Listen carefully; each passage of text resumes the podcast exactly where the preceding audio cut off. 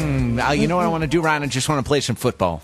I just want to play some football too, Matt, because this week we are back to discussing Friday Night Lights after a long hiatus. Um, not a long hiatus of the show. We've been semi-regular on on these fucking teenagers on the TFT podcast, um, but we've been mostly uh, either talking about Gossip Girl or personal productivity for the last several episodes. Right. Um, and so I think a, um, but we've not. You know, after some of got some of you onto uh, Friday Night Lights, um, we we don't want to um, abandon uh, abandon you. Um, so we're we're doing a, a pretty a pretty long stretch um, that that is running from what episodes twelve through um, through seventeen of season Yeah, one. 13 through 17. Yeah. Thir- exactly. 13 through Five or six, 17. yeah. Yeah, um, but really focusing on um, on on season one, episode seventeen, uh, which is titled "I think we should have sex." Because if if there's anything that we that falls within the scope of of the TFT podcast, it is a um, it is an episode that that is titled uh, in that way, and and at least purports to be about um, the decision of of two teenagers to have sex. About Julie Ta- Taylor's, uh, you know, research project. Yes, exactly, exactly. She wants to gather the data. yeah, in some ways, she's she's really kindred kindred spirits uh, with us. Um, and, um, but, but, you know, as much as that we um, you know laid out a very um, uh, very well articulated and focused agenda, cognitive agenda for an episode that is saying, "Hey, hey, here's a very uh, focused issue uh, and a set of episodes uh, in a show that we're going to discuss." Um, we're going to first uh, veer into a large, unrelated digression um, about not about these fucking teenagers at all, but about these sucking toddlers. About Uh, the tit. Uh, because uh, for those of you who uh, still read print media, know, or uh, more likely, um, like. Uh, read the internet and then click on links to pictures of, of covers of print media. There's a minor brouhaha um, about the most recent cover of Time magazine um, that's about attachment parenting um, and uh, fo- focuses uh, uh, features um, a picture of a uh, uh, a young a young mom with her what three three year old child. Yeah, it's a three. Um, that one is a three-year-old. Yeah. Yeah, It yeah, says- yeah, yeah. It doesn't say so on the cover, but it says so on the internet. Um, uh, the, the three-year-old child um, posed uh, rather ra- rather pro- pro- provocatively with the uh, child um, um, sucking sucking on the teeth, not not in the metaphorical way that we suck on the teeth of academia. Um, well, well, well, well past when we should have been weaned, but in, in a very literal way. Um, and and uh, both are you know looking very very directly at the photo. I'm, I'm sure Matt will put the uh, link in the show notes uh, in case you haven't seen it. Um, so, but Matt, you, you you sent this to me in the um, in, in our in our pre-show, uh, and and so what what resonated? Uh, what about this resonated with you, and put it within the scope of uh, of, of the TFT podcast? Well, I, I mean, I think that this. Look, what what. Really, it because was, I know that you sent this to me for purely intellectual and academic reasons, uh, as part of your research project. You're gath- gathering data, and there's so a boob on the cover of Time. You know, uh, yeah, no, it was my, it was very lowbrow. My, um, my my sending it to you, but I think, well, I don't know the the idea that this is. Uh, I mean, this is about attachment parenting, and, and honestly, I, my reaction to it was less uh, a kind of reasoned argument about attachment parenting. I, I, in fact, I don't even know what attachment parenting is, other than uh, Mayim Bialik, TV's Blossom, who went and got herself a PhD. She does it and claims to have uh, breastfed her child till it was three, and uh, also there's a boob on the cover of Time. So the uh, you know. I'm I'm not sure I had uh, much of a cognitive agenda uh, beyond that. But you you um, it's funny uh, if you look at Time uh, the Time website, the link that'll be in the show notes, you can see the um, uh, uh, you can see the alternative covers that were shot and rejected, including one of the same mother and child combo. With with uh, the mother cradling the child and the child kind of like going to sleep or sort of suckling in like comfort and reverie, right? And um, you know there is something provocative. I, I I nearly like interrupted you and wanted to say, well, what's provocative about a mother? Uh, breastfeeding a child, you know, it's it's a natural, beautiful, uh, natural, beautiful thing. But um, you know, indeed, it is provocative, and I think that you got the, uh, I think that you got the um, exactly the the right aspect, which is that they're both. Well, that they're clearly posed unnaturally because the three-year-old is standing Yeah. on a little stool. Oh yeah, and it's You and it's it's almost like it's being shoved in his mouth, right? It's you know it's it's it's even less you know a matter She's of got like, her she's got her hand around his shoulder and is like, Oh yeah, well, and then also because he's being forced to like. I mean, I don't know. It it would be interesting to see like the micro variations of like what if they were making eye contact with each other rather than you, the viewer of this. That would also be creepy, but it would actually, you know, in some ways fit more with this idea that it's about the relationship between the mother and the child. But what's interesting is that because they're looking outward, it's really about you, like the viewer here, Right, exactly, yeah, yeah, and that's- and that's what's and it makes it like and, Yeah. and, and right because it, it makes it in that way like pornography. Um, and and or or even that and or also even like you know um, we've talked a lot about um, theories about uh, homosexuality um, Right, and also yeah, yeah and, and also about the male about the gaze like the the, the camera eye So that um, you're saying that you're saying that the, the, the hot mom is really uh, is really just a way for you to have access to the toddler. I mean, I think No, the, but the it- well, it's, it's that the it's that the the, art, true, the you know? article about attachment parenting is a way for us to to view tit. Um, I mean, well, and feel and feel high minded about it. You know what I mean? That you know that's the thing about pornography. You know, Ryan, the thing about pornography, it, you know, like uh, if you enjoy it, good for you. You uh, you know you enjoy it. It's it's just that um, what what I object to is not the presence of pornography. It's the the the complicated. Um, you know, uh, knots, the kind of yoga positions we have to uh, assume to feel high minded about. I think this this is a yoga position, right? This is the the the, the sucking tot. well, right, and like the he's standing on one of those tiny chairs, one of those uh, children's chairs that is in point of fact actually too small for this for this three year old, and l you know what I mean, like. Um, so he's be, you know what I mean. He's paired with props that are uh, even more infantilizing than you know having your uh, mouth wrapped around a engorged nipple, right? Yeah. Yeah, no, I think that's, I think, I think that's, I think that's right. Um, and, and I think that, and, and they chose. I mean, it would be very interesting, right? I mean, there's, there's a lot of, you know, and they have her dressed. I mean, she's wearing. I think the other thing is that she's wearing skinny jeans and like, you know, stylish flat, right? Like she's, she's reasonably, um, Yeah, you yeah, know, yeah, yeah. She's in, out, yeah, right? she's in ballet flats and like yoga pants or skinny jeans or whatever they are. I can't quite see on the thing. And uh, you know, in a spaghetti strap tank top with. I think bra. Jeggings. I believe they're jeggings. Jeggings. She's she's rocking the jeggings, and uh, you know, and like all you know, all our little angel has to do to have access to tit is to like you know grab onto the neckline of mom's you know spaghetti strap tank top and pull down. You know what I mean? There's no like, uh, there's no bra to undo. There's no. You know, I don't know cardigan to unbutton. Even it's a whole uh, Right. There's no there's no USOB. Like um, uh, type of situation. It's like it's like you're under the tank uh, you're you're under the tank top and you're there. the um, it's un, it's unmediated, right, yeah, it's which is un- interesting because our experience is very our mediated. experience, yeah, our experience of the boob is mediated, but the the Tot's experience is unmediated by you know any undergarment or anything like that. Now I'm We're, paging. we're, we're, we're, we're like uh, under the under the tank top over the toddler. Right, yeah. UTOT. I'm uh so I'm paging through the uh the slideshow gallery of potential alternative cover images for this and so uh, a couple things uh strike out uh, uh, strike me right off the bat none of the other moms who are candidates for the cover are nearly as hot as this mom is right, right. and like they make a point in the caption of uh uh, or maybe in the supporting text of pointing out that the mom is 27. Right. Right. Right.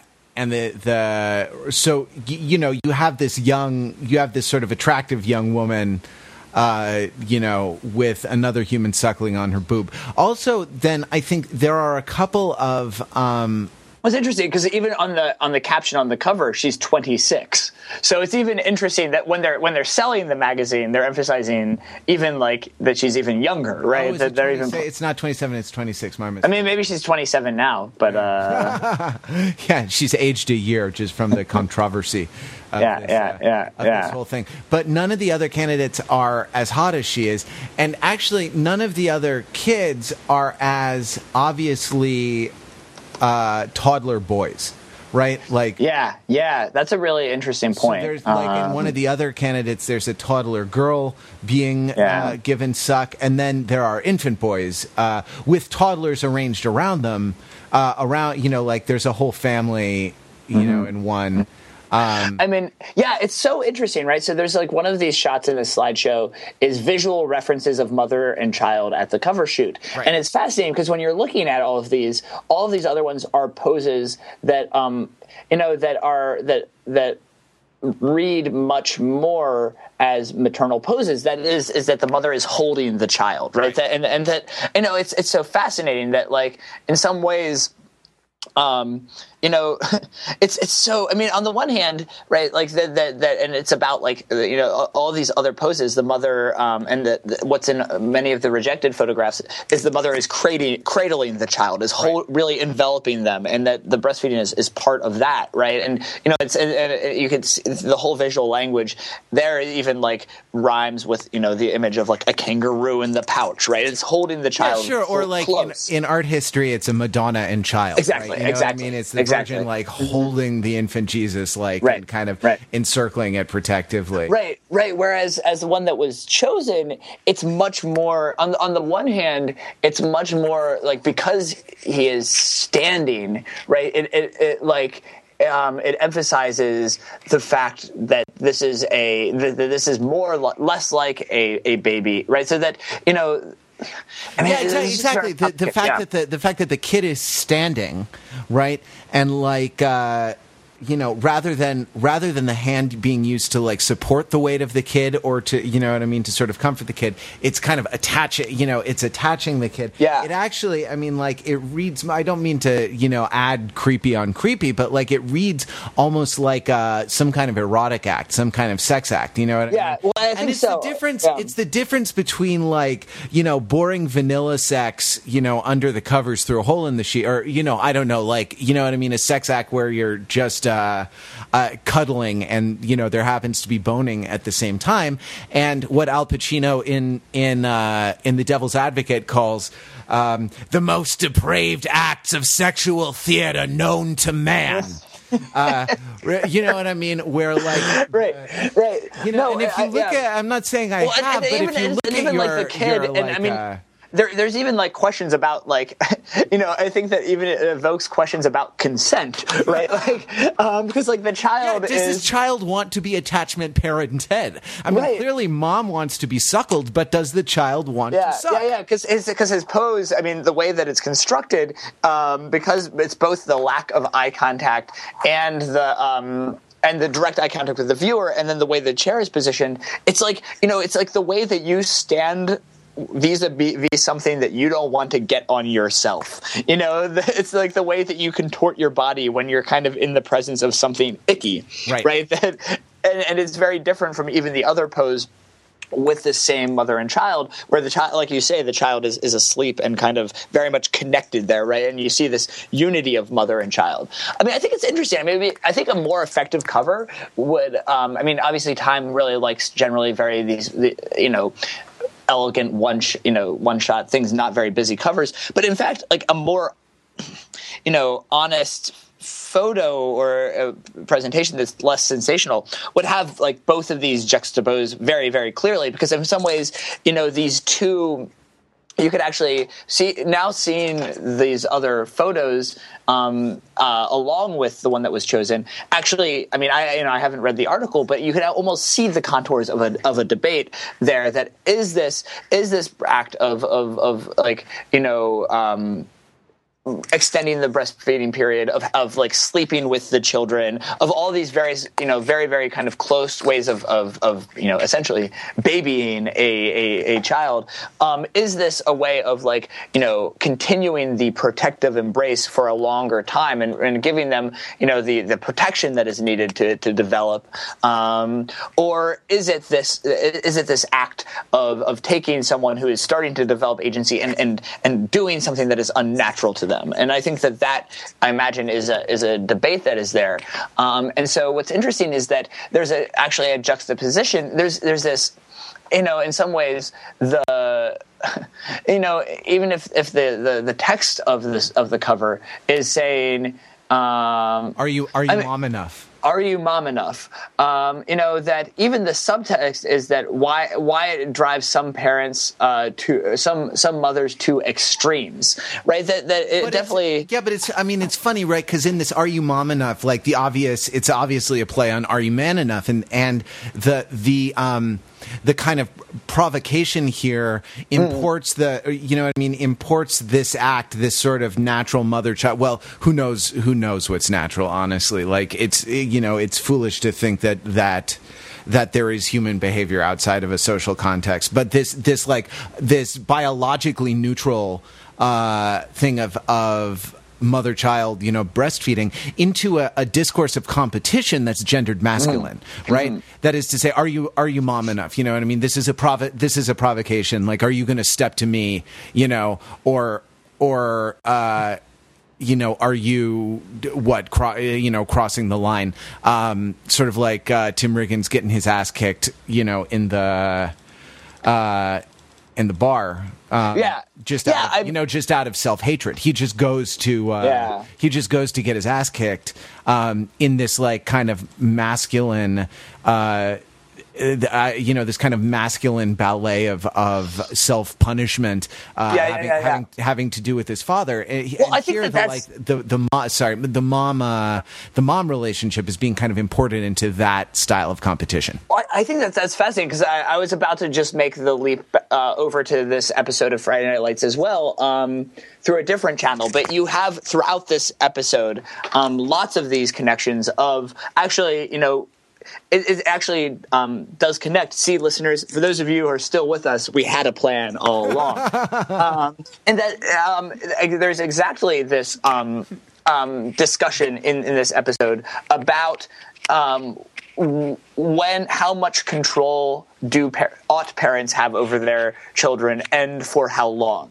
Um, and so you know to start where you started um, in some ways where where the episode ends um, is tim riggins kind of rejecting his father throwing him out um, throwing out that that relationship and that um, authority and um, and and actually, I mean, another way to, uh, you know, it's interesting when you when you watch this closely. On the one hand, there is this self hatred, but when you see Tim Riggins going through this as as he's like about going going in there and, and like ready for this to happen. He's like smiling, right? It's yeah. not even just acceptance. It's that he is in some ways this is himself weaning himself from his dad's teat, right? That, that he this is him like you know walking, getting off the, the little chair and toddling away, right? Um, replacing the um, yeah exactly replacing the milk of uh, you know replacing the milk of, the, the alcohol the alcohol tainted milk of, of of, fatherly, yeah, of a wish for fatherly approval yeah. with the bloody effluvium of you know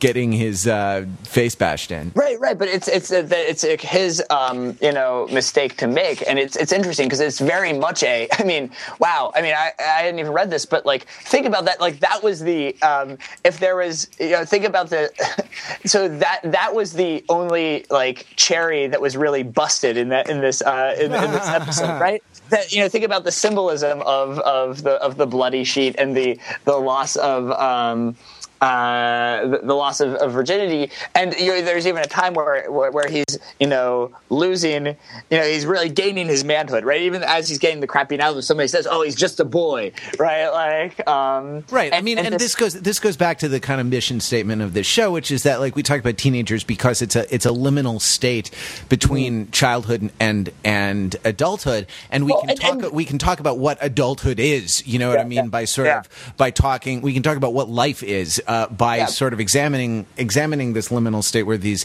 where these things are formed. And the you know something that Smash's mom uh, when Smash's discover when Smash's mom blows the whistle on on his juicing. Not to take us too far down this tangent, no, but, no. but she says, um, "I wish uh, I wish you could just be a kid." You know, she's she's talking about like uh, when it's yeah. you know will he or won't he? Will Coach Taylor you know reveal the juice? uh, do what he's supposed to do and report it so that Smash gets kicked out, loses scholarships, can't you know no longer can be the you know hope of his family to support them and things like this. And like they you know they really twist the knife by putting mom in like a mortgage application at the you know at the same time and she can't get a she can't get a mortgage for the house.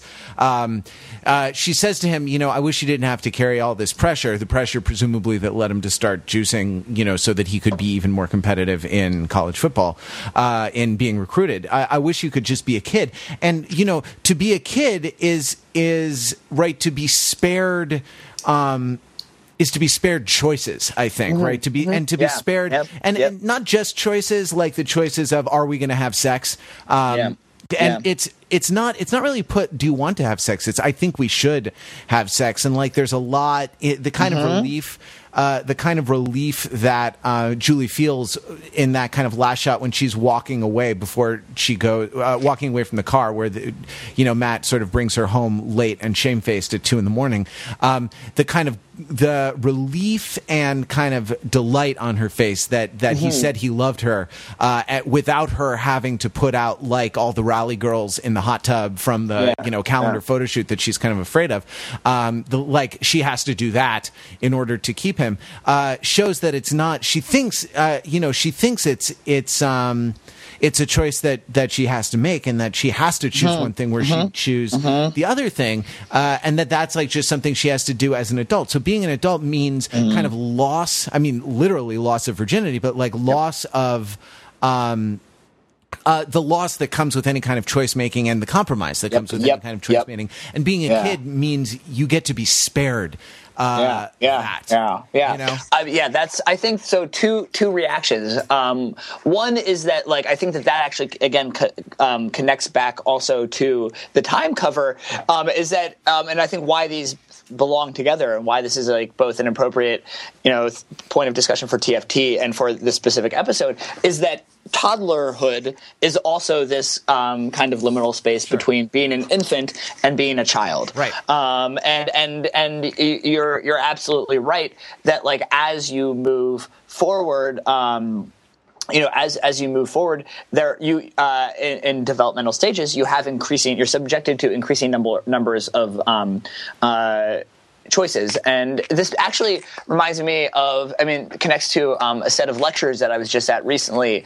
Um, that are the um, the the Tanner lectures on human values. On human values. Oh wow. Yeah, yeah, yeah, yeah. There so are Tanner the, lectures in a lot of places, aren't there? There are, there are, there are um, all. There's a, it's a consortium of, I mean, I think eight or so um, okay. universities. Um, but the ones at Harvard this year were delivered by um, development economist uh, Esther Duflo. Oh, okay. and and uh, the topic of the first one.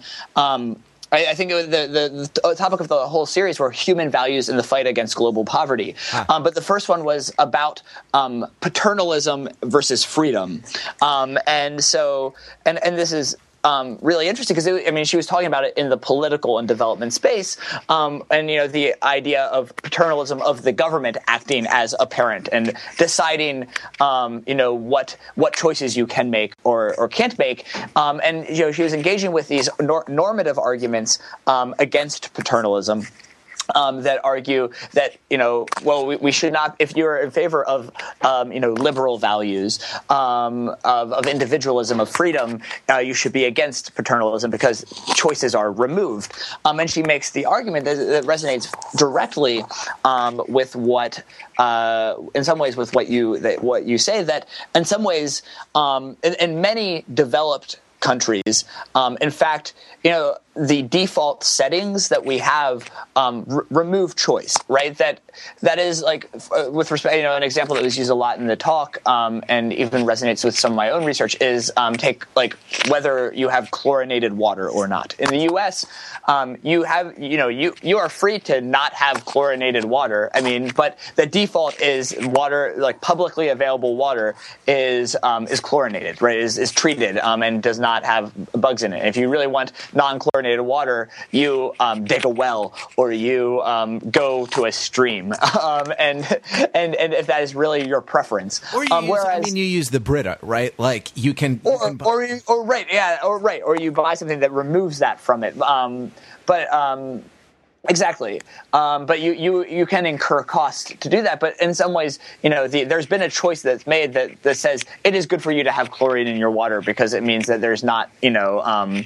there's not E. coli. yeah, or in- Giardia, Giardia or something yeah. like that. Yeah. Whereas The- in, you know, in yeah, the Oh, default sorry, condition is yeah. So you can buy chlorine, um, you can buy bottled water, but the default uh, setting is to have not chlorinated water, right? And and that um, and and that the argument is that um, in many developing countries, in part because of the lack of infrastructure and, and public goods, is that individuals have to make um, constantly make many, many, many, many choices um, about um, these micro trade-offs. About you know, do I allocate my effort to um, to income and to making money, or to getting clean water, or to sending my kids to school? And there are all these many, many very stressful uh, trade-offs um, that the uh, state um, and various levels of government have made uh, for us in, in in developed countries, and that so that there's in fact um, by taking making some of the choices and reducing some choices um, about um, basic basic needs and basic survival, um, we are then there that actually increases um, freedom with respect to aspects of human expression of of um, of, of kind of substantive um, dis, dis, uh, decisions about how to spend your time, either um, economically or socially or creatively. The, I mean, I think that it's hard to. I, I don't know chlorinated water like the upsides the upsides and the downsides are so um I, I don't know it seems so out of balance to me that is to say it's better it's better to swallow uh, you know a minuscule amount of chlorine and not get giardia right Yeah, yeah. like but another one where you can see um maybe a little more controversy was there was this uh, raw milk uh, article in the New Yorker a couple of weeks ago where it where it was about the um, uh, it was about uh, you know this this kind of movement among you know wealthy urban uh, white people right to return to Some of them, some of them probably with their, uh, some of them probably hot moms with their childs attached to their to their own raw by a- by a produce- sling, their right? own Like- raw milk, their own raw milk producing uh, factories.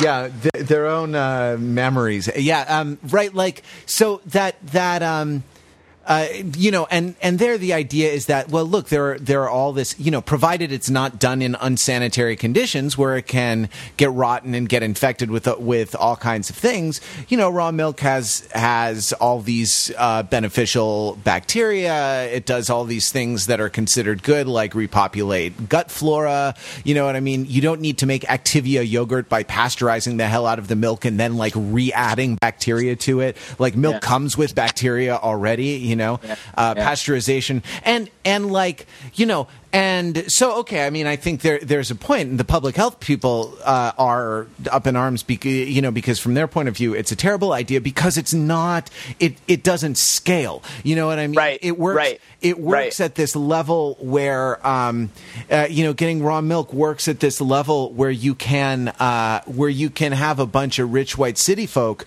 who Mm-hmm. like, you know, control every aspect of the, you know, of the production, transportation, and things like this.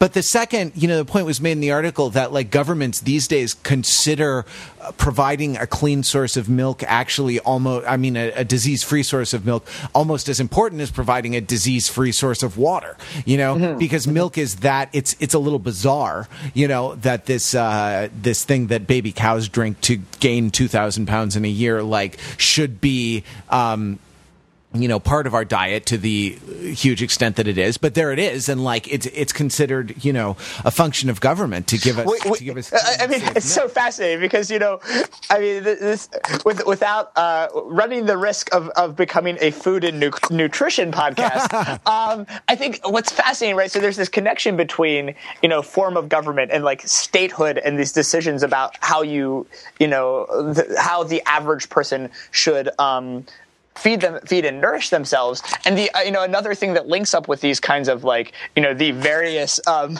uh, food and nutrition trends of affluent urban city living white people is in some ways you know this decision to be able to control and produce like the milk that you get um, re- like replicates small scale scale agrarian um, communities. And the, the next step beyond that is to um, become a hunter gatherer um, and and which is the you know in some ways the the antithesis of um, of, of, of, settled state societies, um, that, you know that that kind of along with settled you know agriculture and and or even um, you know and livestock uh, keeping um, comes uh, comes states, and the converse of that is um, is is mobile kind of small bands of hunter gatherers eating the only things that can be killed or hunted, right? And this is this um, is the is at least you know the uh, anthropological um, kind of side of the paleo paleo diet, right? Well, it, it, right, yeah, exactly. It's it's sort of and and it's not. I mean, it's not just the paleo diet.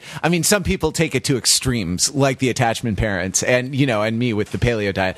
But um, the uh, you know, the idea, even in the like the much more moderate sort of Michael Pollan influ Michael Pollan sure. influenced kind of strain of writing about uh, food issues and food politics, and uh, Michael Pollan, Marion Nestle, Eric Schlosser. I mean, the people who have um, hmm. sort of done it is that uh, industrialization is is very good at certain things, but it is in fact not good um, at uh, kind of nature natural systems. Yeah. you know what i mean? Well and, and, actually and this and where this actually where that kind of brand of kind of pop food writing intersects with the kind of anthropological side i was talking about is the work of james c. Scott um, a political scientist at yale who i've talked about a bunch on this podcast um, both in his book seeing like a state which makes precisely that argument about that that kind of governments and markets, um, like advanced kind of industrial capitalism, is bad at natural systems.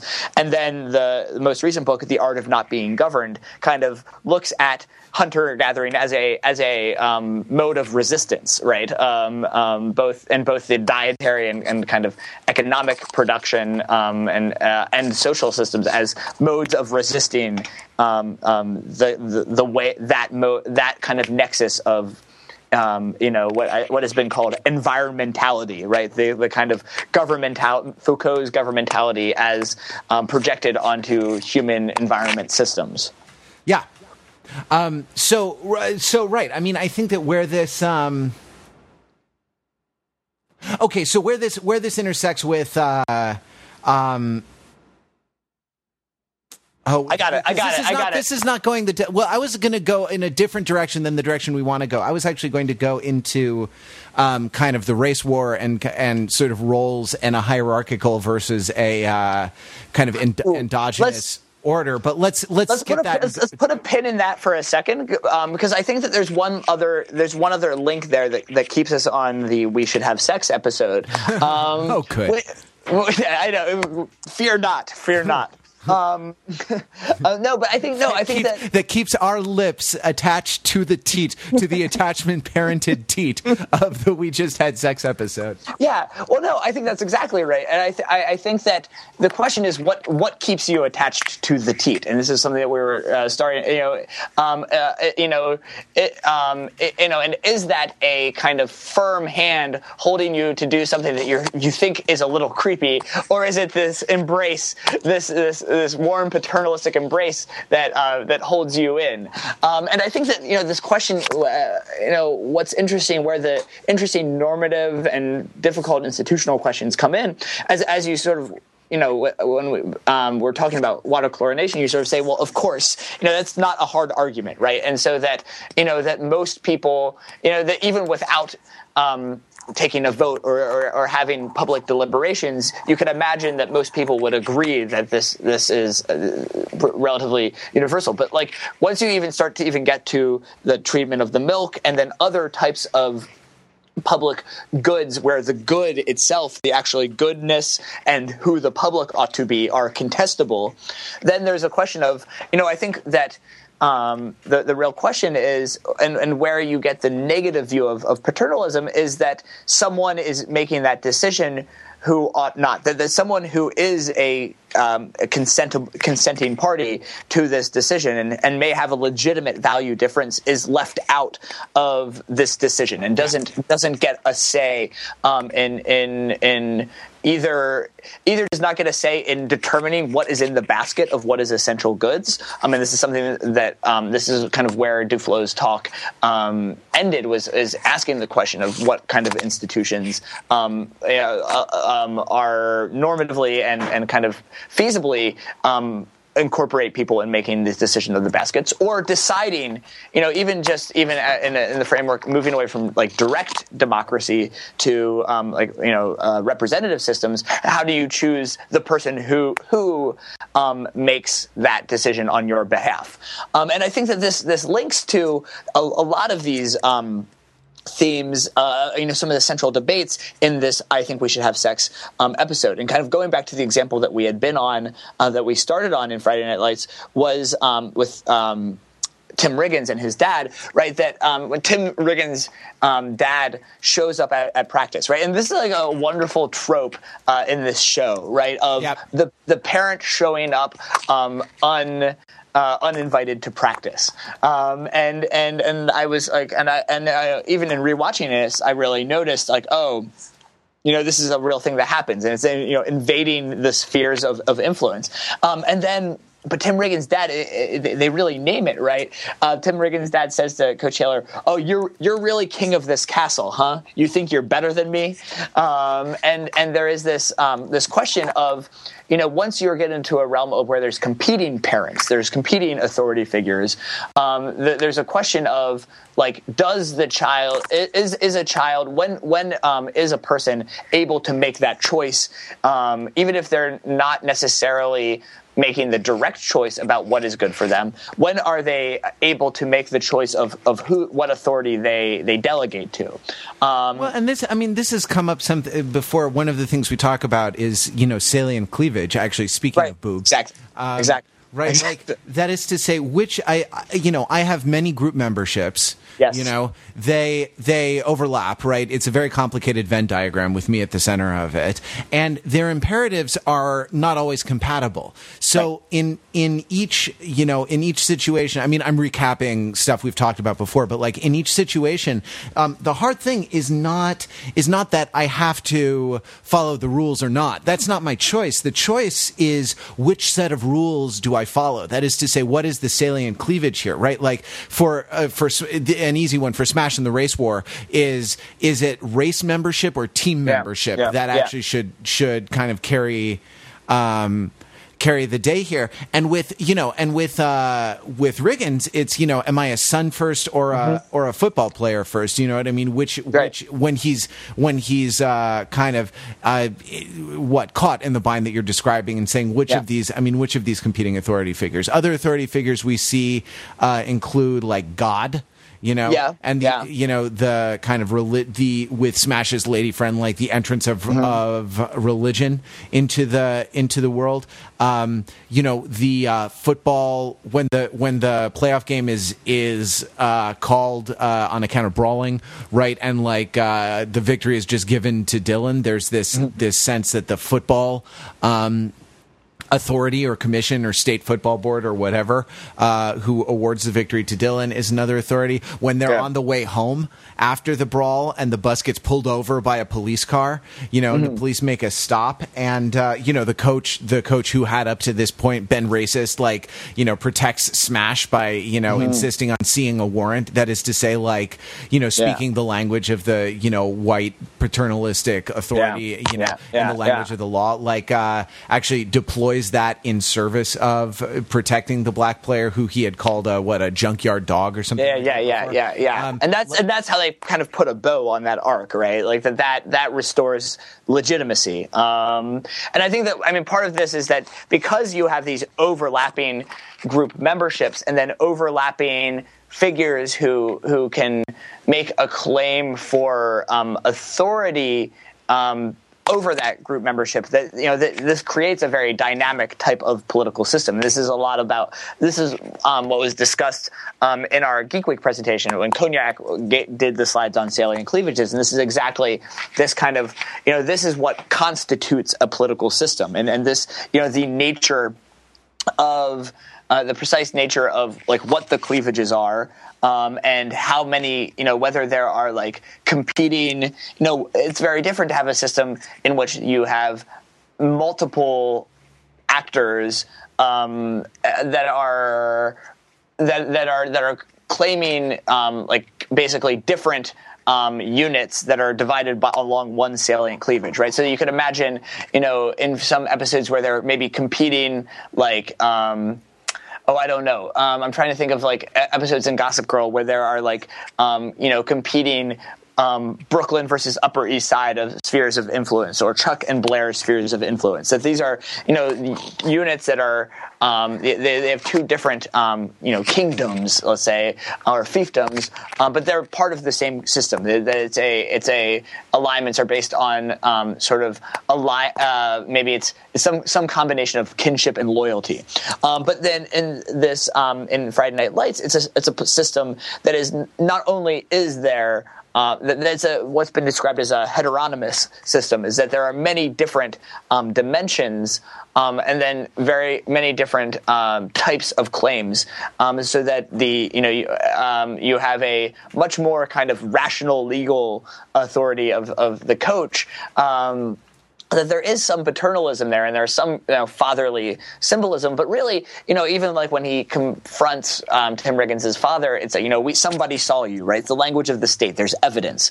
Um, and, and and there still is protocol and, and appropriateness whereas the the form of of, of legitimacy um, is you know what weber uh, referred to as um, as patrimonial authority right? That is th- which again has the same root as paternalism right? It's the the the fatherly um, authority, and so that you have these different logics com- competing with each other, and so that you know this this question of you know, and that's really where this you know the fact that these different cle- cleavages along different dimensions correspond in different ways to different types of political authority um, really constitute the kind of um, the kind of political system that you're in, um, and you know I think that um, that again connects back to this question of you know who then if if you can then shop between different group memberships and different authorities when do you get to decide um, who has authority over which sphere, right? And I think that this is the, the well, heart right. of and, the question. And also, like, right, exactly. When do you get to decide who has authority over which spear, but is sphere, excuse me, but the the the which spear, um, the um, the issue of shopping between group memberships, I think, is not even so simple so simple as that because you can be kind of conscripted into yeah. group membership, kind of whether you want it or not. And I'm thinking of like Saracen, Matt Saracen, a couple of times being more or less pulled into an almost moving car, you know, to yeah. go to parties with rally girls and yeah, abandoning like Julie Taylor at Applebee's. You know well, what I mean? And, and in some ways, though, this is like you know I think that what's happening in this episode is that you know Julie Taylor is almost getting pulled into the moving car of uh, the, the moving social car of like sex having people, right? And and this this goes back to the very right. the first you know uh, discussions that we had on Friday Night yeah, Lights. The sex having class.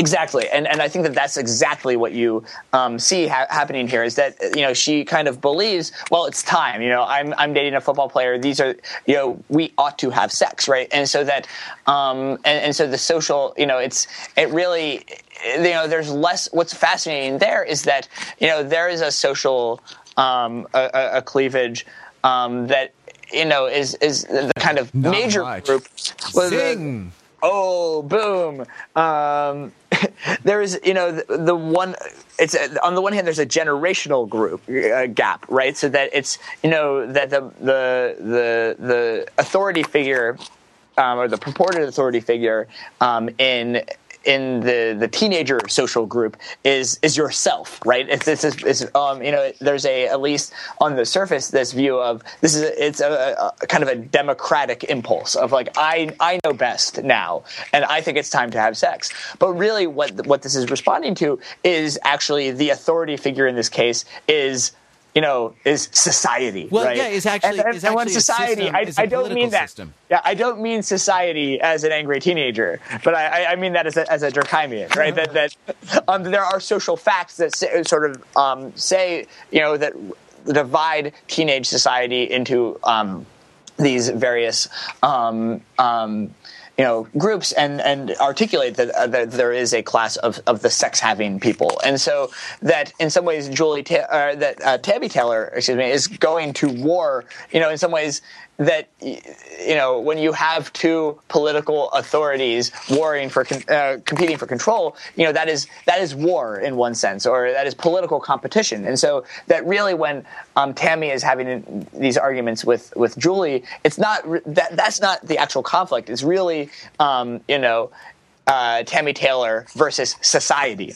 um, the, uh, in, in, making a case of who ought to um, govern this domain of Julie Taylor's life, um, and and that um, you know going back to one of your early the transitional comments of and and this discussion on paternalism of saying that you know this in this domain you know she makes a claim that you know that that society doesn't know better and and the, and Julie does not know better um, about um, when when it is time or to make this decision. Um, and and and you know, in fact, wants to preserve Julie's freedom to be to to learn in school and um, you know find to be a teenager to actually navigate yeah, but that's this actually, space. Well, right, like, exactly. To be spared the to be spared the kind of adult uh, compromise and loss that, exactly. that comes along with with making the, with making choices. That is to sure. say, we we exactly. kind of have to we have to destroy your agency in order to save it. Exactly. Know? No, that's that's exactly right, and this is this is where it comes full circle. Is that that's the the fascinating thing about the the kind of myth of the sex, having person is once you cross, cross that threshold, they own you, right? And and so that in fact they're and it's this myth of, of teenagerhood that you think that oh once i do this i'm becoming myself and in fact that's when society really gets its its claws in and and, and, and there's a time there's potentially a time where the kind of you know if they're if they're parents that can and, and so this is even why this like attachment parenting versus you know um, non-attachment parenting, the opposite of attachment parent, detachment parenting. it's a false binary, but you want, you know, that, um, you know, that you want something. You know, the appropriate thing would be to have the child moving increasingly far from the teat, but there if they, the teat's there if they need it, right? And um, but and that to create this space that allows the child to to experiment and and fail, um, but not fail in catastrophic ways, um, and that's where kind of um, you know individual individualism. Um, there's a space for, for actually creating the individual or, or, and, and becoming a kind of true agent of yourself. And I think that, you know, Tammy, um, you know, Tammy Taylor sees that and, and even says at a certain point that it is every, um, you know, every girl has a right to be able to have this kind of a relationship with her mother where they, where they talk, right? It's really to suck the teat of conversation. Uh, the the discursive teat.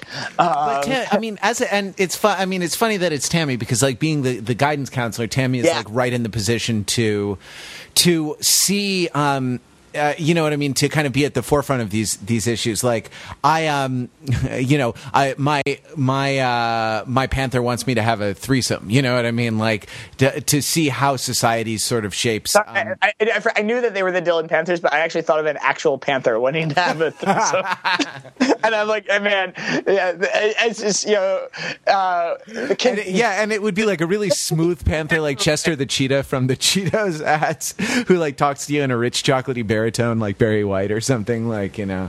Uh, I think we start our teenage soap opera, which is like it's like. hey baby, I want to I want to rub my my sandpapery spiny penis on you know what I mean like that. Yeah, the the the the, the pitch is that it's um. It's, look up. I'm not joking. Look up how cats mate. Yeah, it's it's it's like uh, I would say it's Gossip Girl meets The Jungle Book is how I would pitch it. Can I? You know, when when I was seventeen, my uh, my mother took my brother and me on a you know tourist safari and a photo safari in Kenya and Tanzania, where for the better part of two weeks we you know four by four through the savannah and different you know different things. Wow, and, that, you're so brave. and we saw we actually saw a like um we had to give way on the road. And actually it's not that we gave way. We just stopped in the middle of the road as this huge mass of of uh, Maasai uh, came uh, the other way and kind of just like like a stream flowing around a rock flowed around the thing like putting uh, putting handprints and whatnot onto the you know onto mm. the car uh, on their way to a circumcision uh, to a coming of age ceremony you know? Mm anyway, so it, that was fun. But uh, we actually saw lions mating on the uh, on the plains there. Um, the uh, it's uh, and I believe I said I with all the you know full head of steam of seventeen. I said to my to my mom, "Mom, look at the fucking lions." uh, and, you know. and and and you know, uh, 20, 20 plus years later, we still find that same that same turn of phrase hilarious. Dude, there was a boob on the cover. These, on the cover these fucking. Well, no, I was even thinking these fucking lions. You know, like the um. So okay, so but Tammy, right? Like, also, I think misreads this in in certain ways when sure. you know, when it's like is is uh is Coach Taylor going to fire the assistant coach who said the thing about junkyard dogs, who's a, who's a racist? Like, and you know, and who maintains that he's not a racist? And there's even this like touching scene where he and Coach Taylor have a beer together, and uh, you know, he talks about how his father was a racist, and like he's not really a racist, and um, you know, uh, I know he's. Uh, you know, I'm no, I know he's not a racist. Um, but of course, our buddy says, I know he's not a racist. This is media, you know, this is media crap because the whole thing gets played out in the pre- press. Like, of course he's a racist, but yeah. he, he, he's not a racist because he chooses to be a racist or because he holds right, certain right. beliefs. You know what I mean? And like, um, so it's, he, he, and this is the thing that Coach Taylor gets, you know what I mean? That is to say that like this guy's agency is constrained. Yep. Yep. And when he refuses to, uh, when he refuses to, fire him, you know, and that like, um, and that, uh, you know, uh, so that like in in a way, sort of Tammy is fighting the wrong fight uh, mm-hmm. when she when she says this to when she says this to Julie. That is to say, she's putting it as a as a sort of competing set of of authorities, where it's really actually a com uh, uh a um, a, a conversation about the limitations of uh, limitations of agency, right? Sure. Like, and, when, and it's not it's not yeah. when when Saracen when she's actually like ready to bone, um, and Saracen says to her, right, recall like we don't we don't have to have sex, yeah. and she says like legitimately incredulous, we don't. Yeah. you know and that like that is the wait this it's it's not really about what i want or what i don't want or what i'm what i'm uh, attracted to, or you know what my desire is, or what your desire is, or like you know the choices we make together as a couple and make individually. Uh, it's about wait, I don't have this constraint that I thought I had uh, mm-hmm. on me, and th- you know, and that's the you know, and that's what the conversation uh, is really about. And I think Tammy kind of misses that. Yeah, but well, I think that it is because I mean, I think that you know, Tammy wants it to be the case that, you know, in some ways this actually links back to the Jim Scott conversation and the the kind of these kinds of, you know, smaller communities and intentionally creating smaller um, a smaller community as an act of resistance against kind of coercion, right, or, or, domination, right? And so that one way to escape this kind of social pressure, right, so this this strategy of of becoming a hunter gatherer, escaping into the hills, um, and, you know, escaping agrarian society and the state and the you know capitalist economy that's both you know um, you know exists in in various kind of nomadic or or hunter gatherer societies and is um, at least uh, aimed for aspirationally and often commercialized for affluent white urbanites, um, it, you know, in some ways is also their in, it's a strategy of, of resistance that's um, outlined in in Friday Night Lights as well, but that there's a still um, there's still multiple salient cleavages um, in even if you decide to create a, a, a new world, a smaller society.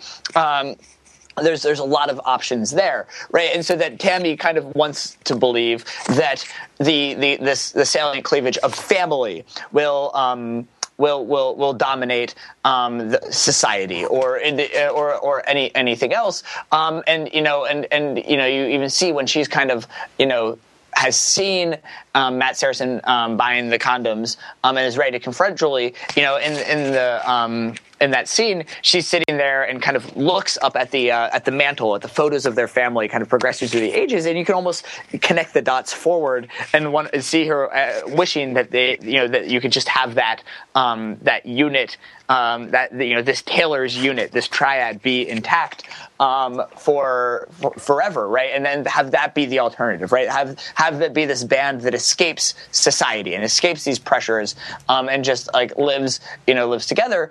Um, but that you know what you what you see you know that that is not um, sustainable. That that is that would be her you know in that way you know that's a little bit too much like the social equivalent of the time cover right? That that you know if if if that played out it would it would feel as wrong as as the knowing look on the uh, the mother and and and son um, you know gazing at the gazing at you the viewer while there's some teat sucking happening right? That um it, right and what what has happened there right? Like she's she's misread the yeah. um, she's misread the meaning of those of those photographs, right? Like because a photograph is is what it's a moment in time, you know. Right. It's not it's not like a result. It's just a kind of a step on the on the path, and like yeah. those that those photographs actually like if if you could almost if you could like extend them fourth dimensionally, right? Like there's there's kind of a, a line of similar photographs going back throughout the whole Taylor clan, you know, and also sort mm-hmm. of going forward in ways that we can't see. Mm-hmm. Um, mm-hmm. You know, uh, with Julie and you know and uh, uh, future generations of of right. Taylors, you know what I mean? So it's right. What's ha- I mean, what's happening is is sort of she's she's uh, she's brought a um, you know I don't know she's brought a Polaroid to a you know movie camera fight. Right, right, right, right, exactly. And I think that's um, that's really fascinating because you know, in order because the way that it resolves is that I think this at the same time this episode doesn't reject this idea of like creating your colony or fleeing to the hills, but that the the seed of the resistance is in um, Matt and Julie's rela- relationship itself, right? And that when they decide not to bone, they have a lot more fun, just like you know, horsing around and, and, and being themselves, and they're they're they're they're able to find this space for well, who are they as a couple. What do they do? I mean, and what do they do? They do that like that weird leg wrestling game, right? Like where right, right, you know, right. which is which well, is you, you, gotta like, you gotta leg wrestle before you bone. You know, it's yeah, like crawling it's, before you walk, right? Kind of, well, it kind of is because what it is is it's a a um a sublimation of the sexual act because it involves rolling around on the ground, like yeah. with your legs spread, and you know, yeah. and sort of close physical contact, and like aspects of aggression and, and cooperation and, and all these things that yeah. um, that sex involves, uh, in in a kind of playful way, just as football. Mm, mm-hmm. Right, is a kind of sublimation of the impulse to war. You know, right. men are men are coming here to destroy you. You know right. what I mean? Like penises right. are coming here to like uh, you know take take your. Uh, take the sphere uh, the spear of you know society is coming to uh, you know to invade you and you have to like you have to spend a little time leg wrestling so that you are uh, you're prepared for it when it happens. You know, there's this whole other there's this whole other aspect of um, uh, this episode that we were talking about in in the pre-show and talking about the the difference between a still photograph and like a film yeah, um, yeah, gets yeah. gets me onto it. Uh, and it's it's something that you identified when we were talking about as as sort of surveillance and that I would attach to voyeurism also. Voyeurism sure. voyeurism and surveillance. What what is the thing that Tim Riggins' dad steals right? It's a camera. It's a video camera. It's a fucking video camera. Yeah, exactly. and so, like, I, I think that, like, and maybe this is very much on my mind because I just watched this brilliant uh, YouTube video or Vimeo video, I guess, of a video essay um, called if it's br- if it's brilliant, it's definitely on Vimeo. it's on Vimeo uh, called "Style in the Wire." That is a, a Ah.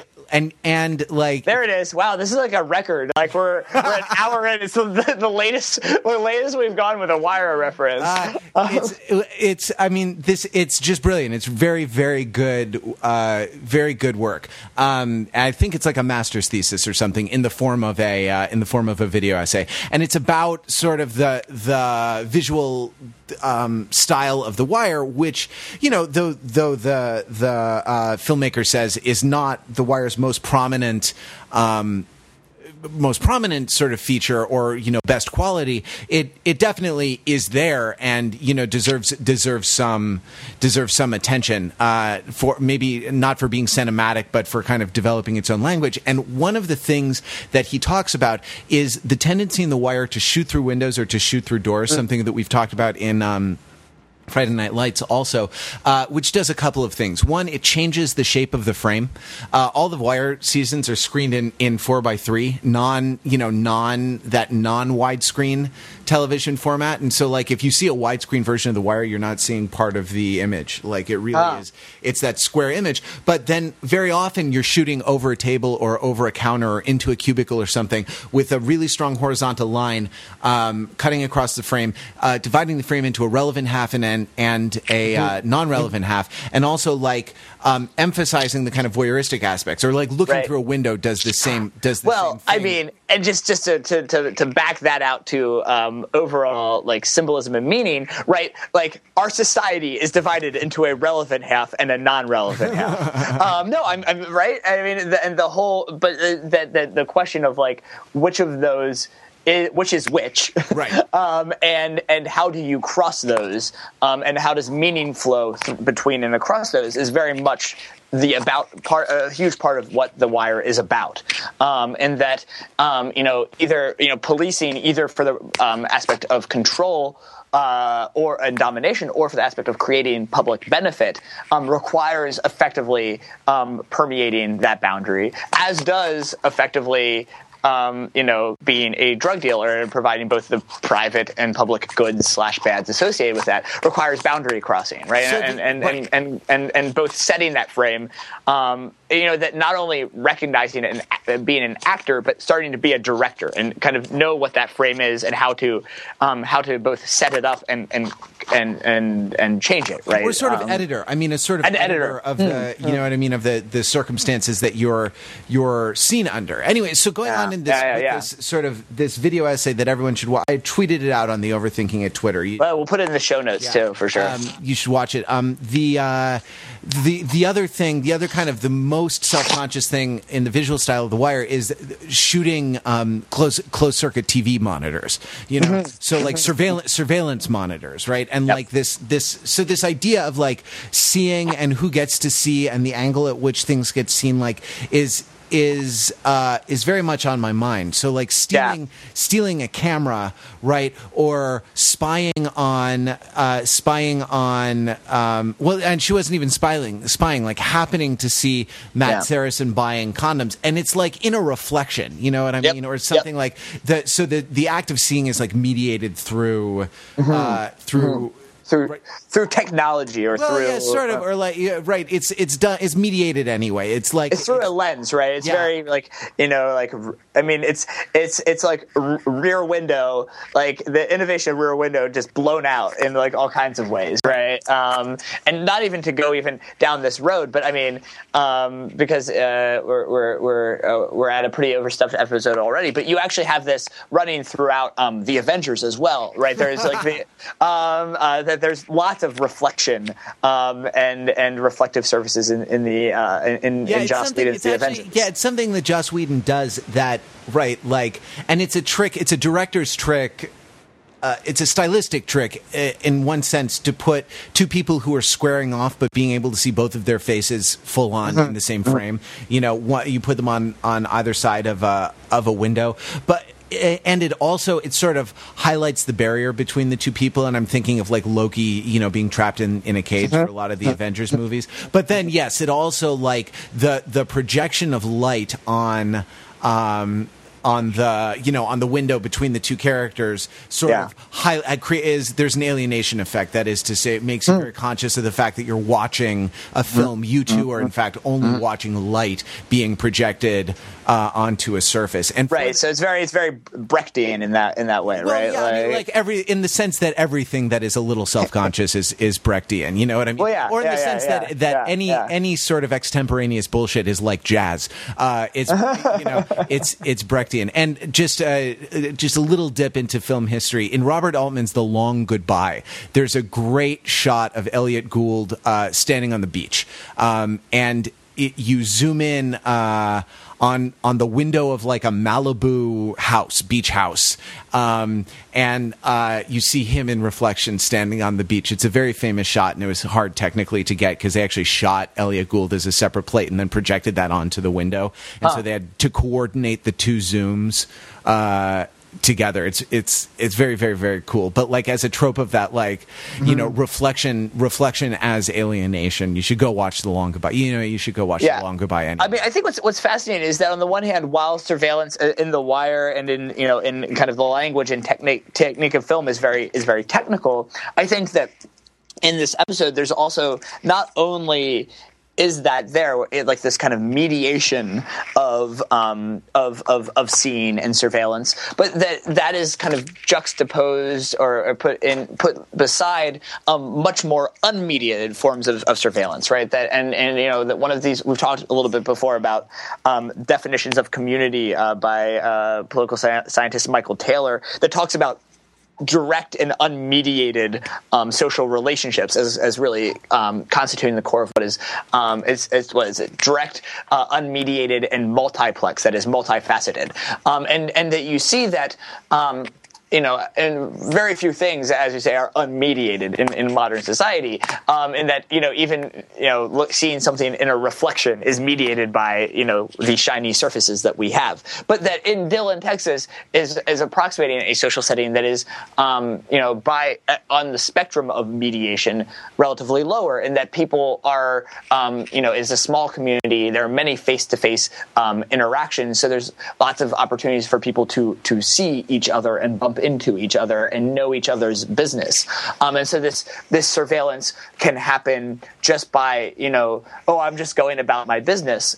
Um, but that, that this is you know that on the one hand, it also goes into nosiness, right? That that, and I think that part of what we see at, throughout this, right? Um, and I, I think anybody who has ever been a teenager has experienced, um, uh, regardless of how per- permissive or paternalistic their parents are, are um, has experienced the you know having some kind of contraband, whether it is pornography or drugs or alcohol or like I don't know, love letters or something, something that you have hidden that you know a a, a parent just happens to find when they were putting away your socks or something like Right. that. Yeah, sure. Um, and and that, that that trope runs throughout this uh, this episode of like you know that uh, three different times someone who's just going about their business just happens to see something that um, needs to be intervened on, which uh, to an extent that indicates that you know the watching never stops, right? So that you know um, Tammy Taylor's at the drugstore or at the grocery store and just happens to see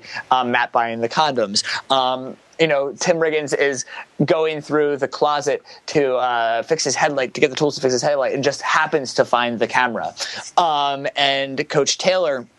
Um, is is doing something in the bathroom and just happens to find the uh, the the thong, um, and in that case, you know, the person who's which busted. she which she bought but didn't but then chickened out on wearing at the last. I, I, I, maybe she bought several. Uh, good point. Good point. Um, we, we we don't know. Um, th- th- that's one of the great uh, questions in the uh, the uh, epistemology of uh, of Friday Night Lights. We we don't know what exactly kind of underwear Julie Taylor uh, wore. Um, but you know, I think the, what's interesting there is that, that you know they play with this trope in multiple ways to kind of show that the watching is happening all the time and from all angles. Because even in that one, where it's not really so much Julie that is busted as it is Tammy, right? And the, uh, that sparks this confrontation of um, you know the person who is hiding something really uh, that's important um, and where the stakes are there is Tammy making Right. a call about you know I'm this was my call to make um, and that you would have you know I decided to solve, solve this with um, with reason and persuasion um, and that form of authority as opposed opposed to you like you know sending her to a nunnery and um, and and ripping off Matt Saracen's head, um, or you know using using the coercive uh, well, right, like um, that is power to say, of, the, of the state, right, right? and like um, so right, They're using the teat, the teat rather than the spear. oh God, Riane Eisler should write a book about that. Um, the uh, yeah, it's uh, we we live in a in an authoritarian economy. No, we live in a knowledge economy. Yeah, yeah, You know what I yeah, mean? Like that. yeah. We live in no, it's mercantilism. No, no, no. It's the you know what I mean. It's the information age. Uh, yeah. Um, Well, I think just as all all toddlers must eventually be weaned from the teat uh, of, of their of their of their jeggings wearing mother, we too must uh, wean ourselves from the teat of discourse. Uh, but but luckily, you know, it's never it's never fully weaned. That is that is gross. we were doing so well. like you know, it's like uh, we're you know we're, we're really on a good part, part. There's very little alienation or confoundment, and then th- there you go. We just you know a little a little Easter egg for the fans. Um, but you know, if you want to keep sucking at the teat, um, email us at tftpodcast at overthinkingit.com. Uh, uh, follow us or uh, uh, hit us up on Twitter at, at TFT Podcast. Uh, you can call or uh, text mess, uh, messages at 20 fatjago 1 203 285 6401. Um, You can uh, comment and like us and do all kinds of things on the Facebook, um, on the Facebook, on, on Facebook, um, and uh, and uh, of course on the um, the show notes. Join the discussion on the show notes. Um, so I think that. Um, so there's lots of ways to, to stay attached. Uh, we we we like a benevolent parent will keep you uh, will keep you uh, cradled in. Um, and so just a, to a little bit of uh, flight planning or agenda, cognitive agenda setting. Um, next week uh, we'll be back with. Uh, the Gossip Girl season wrap up, Yep. um, and uh, and we'll be discussing the last two episodes, uh, the the season finale and the penultimate episode, um, and then the week after that we'll do another run of um, five. Um, Friday Night Lights episodes closing out uh, season one. Um, and then uh, in both of those episodes, we'll probably start to have the discussion about how we will um, uh, spend our uh, uh, our summer vacation, um, or, or maybe we'll not have the, and we'll either, either have that uh, discussion um, privately amongst the paternalistic, uh, uh, the two parents, uh, to decide uh, when to when to wean you or or what you what what your op- options are, or we will um, have the discussion uh, as as an act of, of public deliberation. Right. Uh, but the Facebook the Facebook page would not be a terrible place to go go like the Facebook page so you can post on it and then um you know and then let's talk about it a little bit uh yeah. Yeah, yeah, yeah. Let's talk about it a little bit, a little bit there. So, like, start thinking, start thinking of how you'd like to spend the uh, uh, uh, your summer fellowship. Yeah, absolutely. Um, and and and then we will start thinking about whether we want to even give you to listen to you or not. Uh, and but until then, we will all continue to talk about the myth, the myth of the sex having person. We'll be talking about the paleo diet, what keeps us attached to the teat of of and, and the spear of society. But most of all, we will always, always, always be talking about the These fucking teenagers.